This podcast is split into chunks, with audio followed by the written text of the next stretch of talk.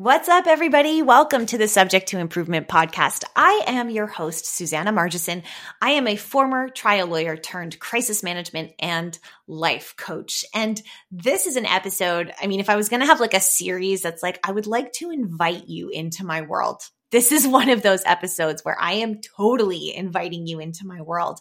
And I want to give you some reasons as to why it's a really great invite, like why it's a great party, why you want to be in my world, and, and also why now is a pretty great time for you to discover the world of coaching if you don't already know it, or to discover the world of coaching with me. And I've tried to come up with some really great reasons and kind of list them out for you. So I'm hoping you're going to find this helpful. I am also hoping, and listen up for this, because there are a few tidbits of like, this is your sign from the universe moment. So if you're looking for like the sign from the universe, chances are you're going to hear it in this podcast. So listen up.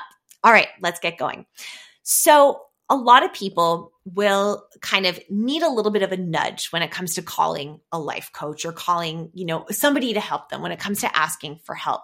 And it's not always easy to ask for help. It's not always easy to be like, okay, I can't really handle this by myself. And there are lots of reasons why you definitely do not want to handle a crisis on your own. And there are also lots of reasons why you want to actually get somebody in there who can help you through a tough situation. And also why that can help you move things along faster. So, one of the first reasons why you don't want to sit on it, and especially if you're in some kind of a crisis. So, let's say, and I'm going to try to give you guys some examples.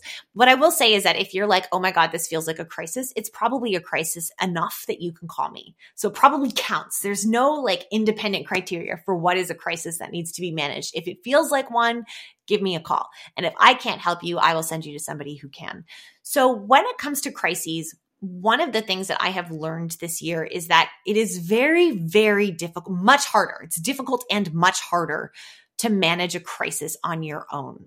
And actually, I learned this from some of the best in the business because I've managed a pretty big deal situation a few months ago.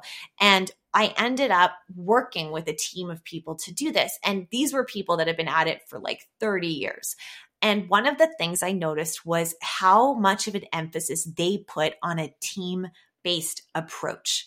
And the reason for that is that when you are in a crisis, you are not seeing the whole picture. Like your vision actually narrows, emotions take over, your your executive functioning doesn't function as well as it does normally. And so we can end up risking making decisions that don't actually help us in the long term. So I've seen examples of this where people, you know, like people see a negative review online, for example, and they're like, oh, fuck you. And they respond like in kind and they're, you know, they say something equally negative back. And then they have to go back. Like, then it really kicks off or pops off because then people are like, ooh, like that's like that's pretty she responds like that or they respond like that then that's not very good like that is an example of how a reaction in a crisis can actually not help you the other thing that's really important about crises in general and sort of working together with somebody is that having that second set of eyes can help you understand how your actions are going to play with other people,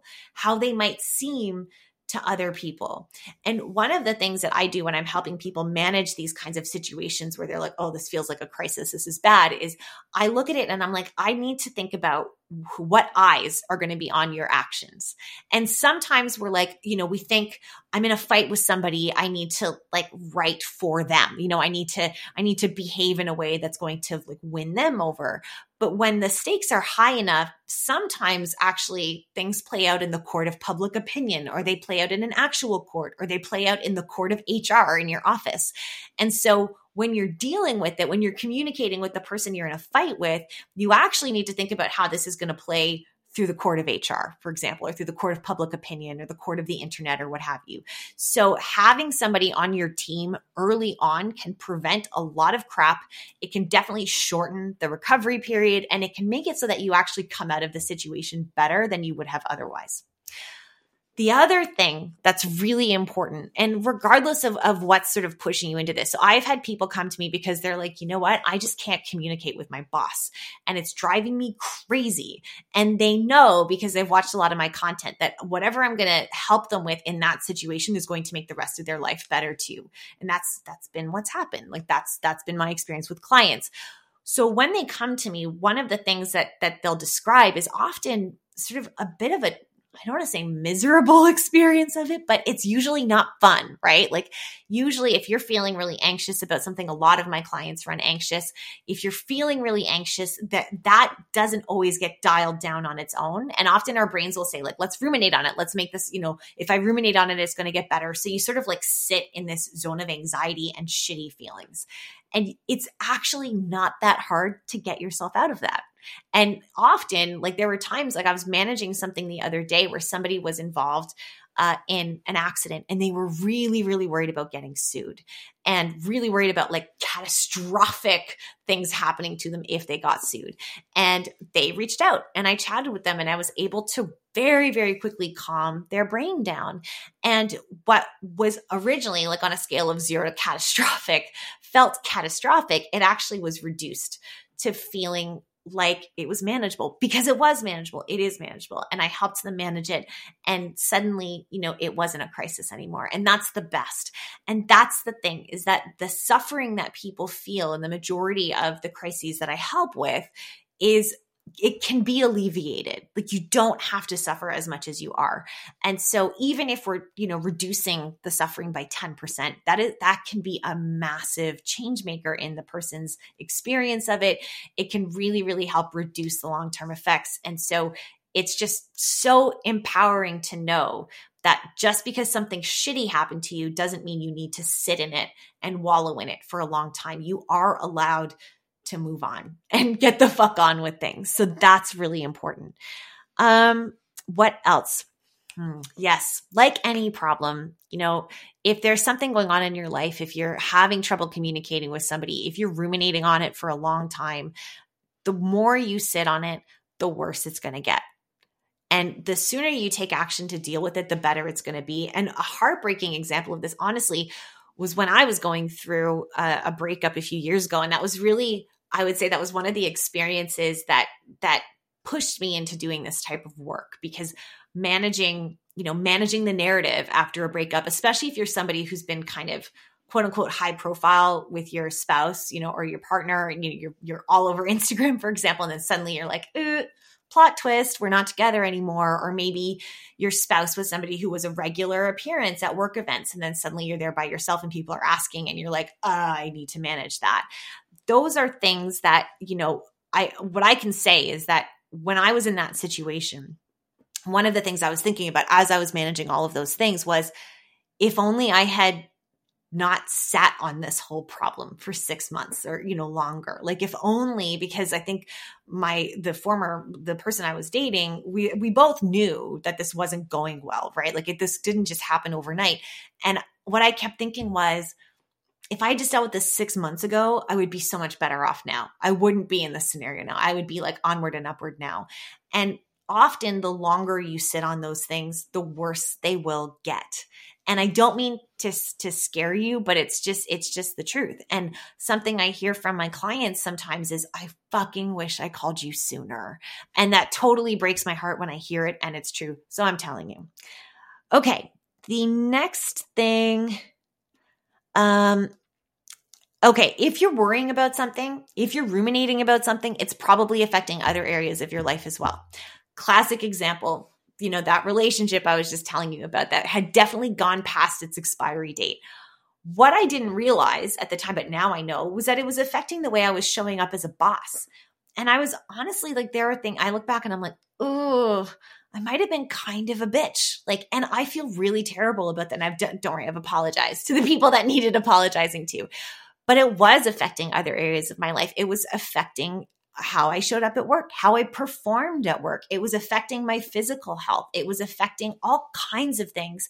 And it's so funny because you know, when I was thinking about the cost benefit analysis in retrospective, doing something about it, like getting some coaching, taking some action, I probably didn't realize how much that situation was costing me. And when you sit there and really think about it, the cost can be a lot more than you realize. And so that's something else that's really, you know, the longer you sit on it, the worse it's going to get, but also it could be costing you an awful lot to be sitting on it now. Another thing, this one is is so important, but one of the things that I really kind of pride myself on, my theory about all of this stuff is that when someone comes to me because something negative has happened, I, I want to honor that negative experience, of course. Like often the situation is terrible. And and yeah, that's okay to acknowledge that and honor that. It can also turn into something that's like the best thing that ever happened to you.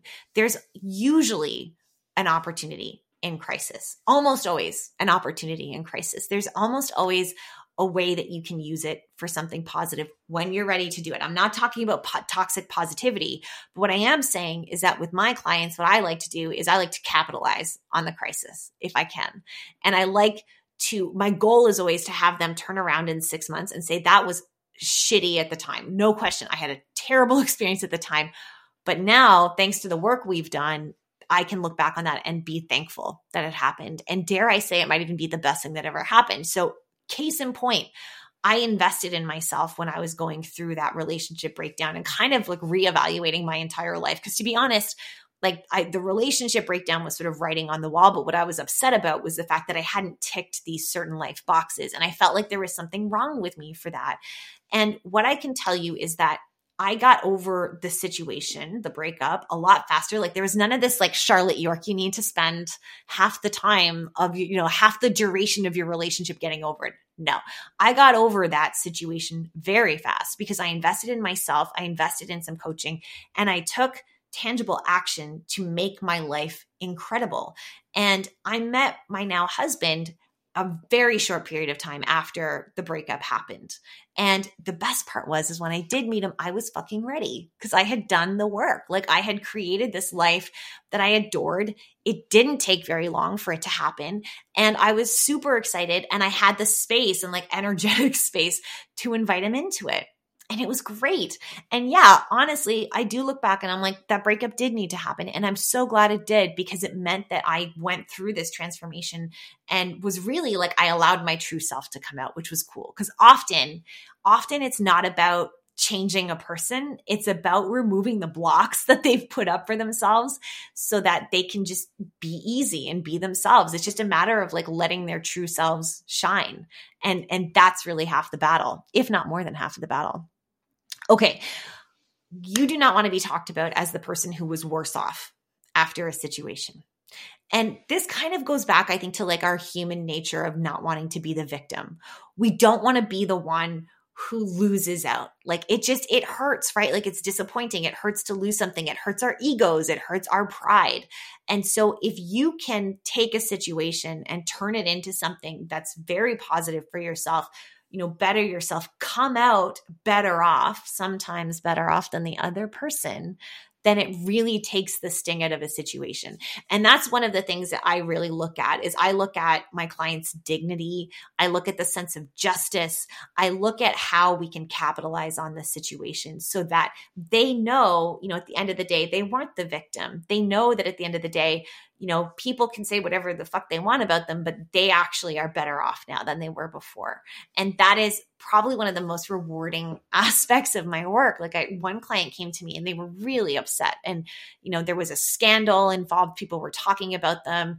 You know, it was like, there was just all kinds of bullshit going on. You know, I don't know if you've ever watched the movie, um, what is it, Easy A? Yeah, I think it's Easy A with uh, Emma Stone, and they talk about the Scarlet Letter and being painted as, um, you know, somebody who is not wholesome. I'm not even going to say the word because I think it's horseshit. But um, having that Scarlet Letter, and this person definitely kind of had gotten themselves a bit of a reputation uh, unfairly of being that, and we fixed it and it didn't take it was really interesting because it, it actually was a lot easier than she thought it was going to be. And not only that but now she's fucking soaring. Like what she is accomplishing is just it's it's incredible. It's so humbling as as her coach to be with her. I'm so glad that she is in our world because she is such a gift to everybody. And we really did take that situation we restored her reputation. We restored her dignity. We made sure that her interests were protected because that's really important too. And now the world is her oyster. And that is so incredible. And that's something that you could be denying yourself by by really delaying taking action. Um, okay, two more. Two more. Number one, the opportunity that you might be mourning the loss of. So I'm not, and, and, I need to be really clear about this. Like, one of the things is like, I'm not a grief counselor. So I'm not talking about losing a loved one to, to death. What I'm talking about are things like lost opportunities, professional setbacks, you know, people who feel like they've lost everything because of a situation. Sometimes what we do when we feel like we've lost everything. So let's say, you know, you're, you've been canceled, or let's say you've just lost your reputation at work and you feel like you've lost a career. Um, what can sometimes become apparent in those situations when we really dig in and talk about it and start thinking about how we're going to rebuild is that the career that people are mourning the loss of wasn't really all that it was cracked up to be to begin with. And a classic example of this is, you know, we talk a lot about people who they say, you know, they were playing small. And one of the things, I'll just say like one of the things I didn't realize, and I don't like, I don't want to badmouth the person I was in a relationship with because it wasn't really about that. It was about fit. And we were not a great fit together. And I didn't realize that a relationship that actually fit me was possible. And so I was very upset to lose my relationship with that person, of course, because you know, you miss them and all of that stuff.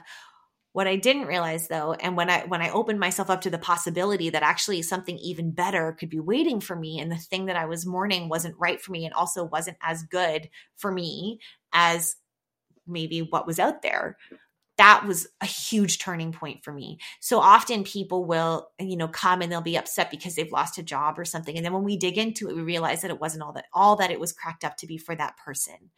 And isn't that incredible to realize like, hey, you know what? Actually, maybe this is happening for me and not to me. And maybe there's a better opportunity out there. And maybe, just maybe, you owe it to yourself to find out. Just maybe. Okay, the next thing is, um, and I think I may have touched on this before, but the longer you delay, the more you're missing out on genuine happiness, the things that are going to make you happy. And I made a list of some of the things that I was kind of missing out on and pushing away by not taking action.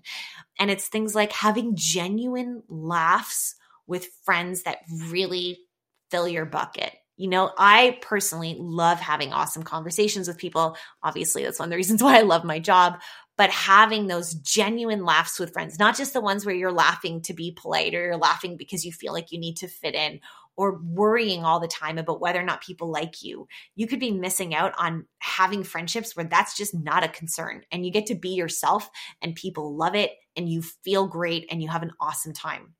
Another thing, benefits of a great reputation. Oh my goodness. That I I need to tell you reputation, like I talk a lot about social capital and that's basically your reputation. Like you know the way people see you and think and think of you and speak of you is is important. I hate to say it, but it is important. And the benefits of having a great reputation are, you know, even just having somebody say, you know what, you've got a great reputation. I trust you. I know that you're going to be great with this professionally. Or, um, you know, having people say really nice things about you, maybe when you're, when you're first dating somebody else or, or, you know, it can just be extremely helpful extremely helpful. And I know there are lots of articles out there which talk about the benefits of a great reputation, and you could actually be holding that back from yourself by not taking action.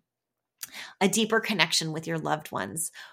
Oh my goodness, when you are facing something, when you're dealing with some life shit, it is going to inevitably distract you. And it's so sad, but often the first people who suffer, the first people who feel that distance are your loved ones because they're the safest ones, right? So you don't feel like you need to perform around them, but they will pick up on the fact that you've got shit on your mind. And so when you can free your mind and not worry about whatever the fuck is going on, you can really be present with your loved ones. And eh, generally speaking, that's one of the things that really makes people happy is being able to have that deep loving connection with the people they love. More confidence the world opens up, by the way, when you're confident. Like if you are confident, it's really weird. It's like when you're smiling, the whole world smiles back at you. That is totally true. And when I work with clients, I work with them on their energy a lot, like what energy they're bringing to a situation, like what energy they're giving off. And when we switch their energy, it's crazy how much more life satisfaction they report. Like everything changes when you bring a good energy about you. And when you bring good energy about you, you are bringing that confidence and the world just opens up. It becomes your oyster. It becomes way more fun. And then finally, you could be missing out on that thing that you're really happy about. So, like I was saying, like I was missing out before on a relationship that makes me genuinely happy. And like I said, I turned that around in a very short period of time and then met my husband who does make me genuinely happy. He's wonderful. I was missing out on that. You could be missing out on a job that you really love talking about or that you're proud of. You could be missing out on a life that makes you happy, fills your bucket, ticks the boxes. And often, and I'll say this, often my clients are shocked at how how much easier it is to achieve and how fast it can happen when you've got the right people in your back pocket. So, all that to say, I am inviting you to join my world. And I do have, it's January 2024. I currently do have some space for some coaching clients. So, if this is something that's interesting you, go ahead, take some action. Even if we don't end up working together, no pressure, but you can go ahead and book a meet and greet call with me. I'll leave the link in the show notes. Also, if you needed any more of a nudge to take some action, I will tell you that I only coach a limited number of people at a time, and it is first come, first served. So if you're on the fence, go ahead, book that meet and greet call, see if we're a fit together. Uh, because as much as I hate to tell you this, the opportunity may not always be there. So thank you for joining me. I'm so happy you're here. I will catch you next time. Have a great day.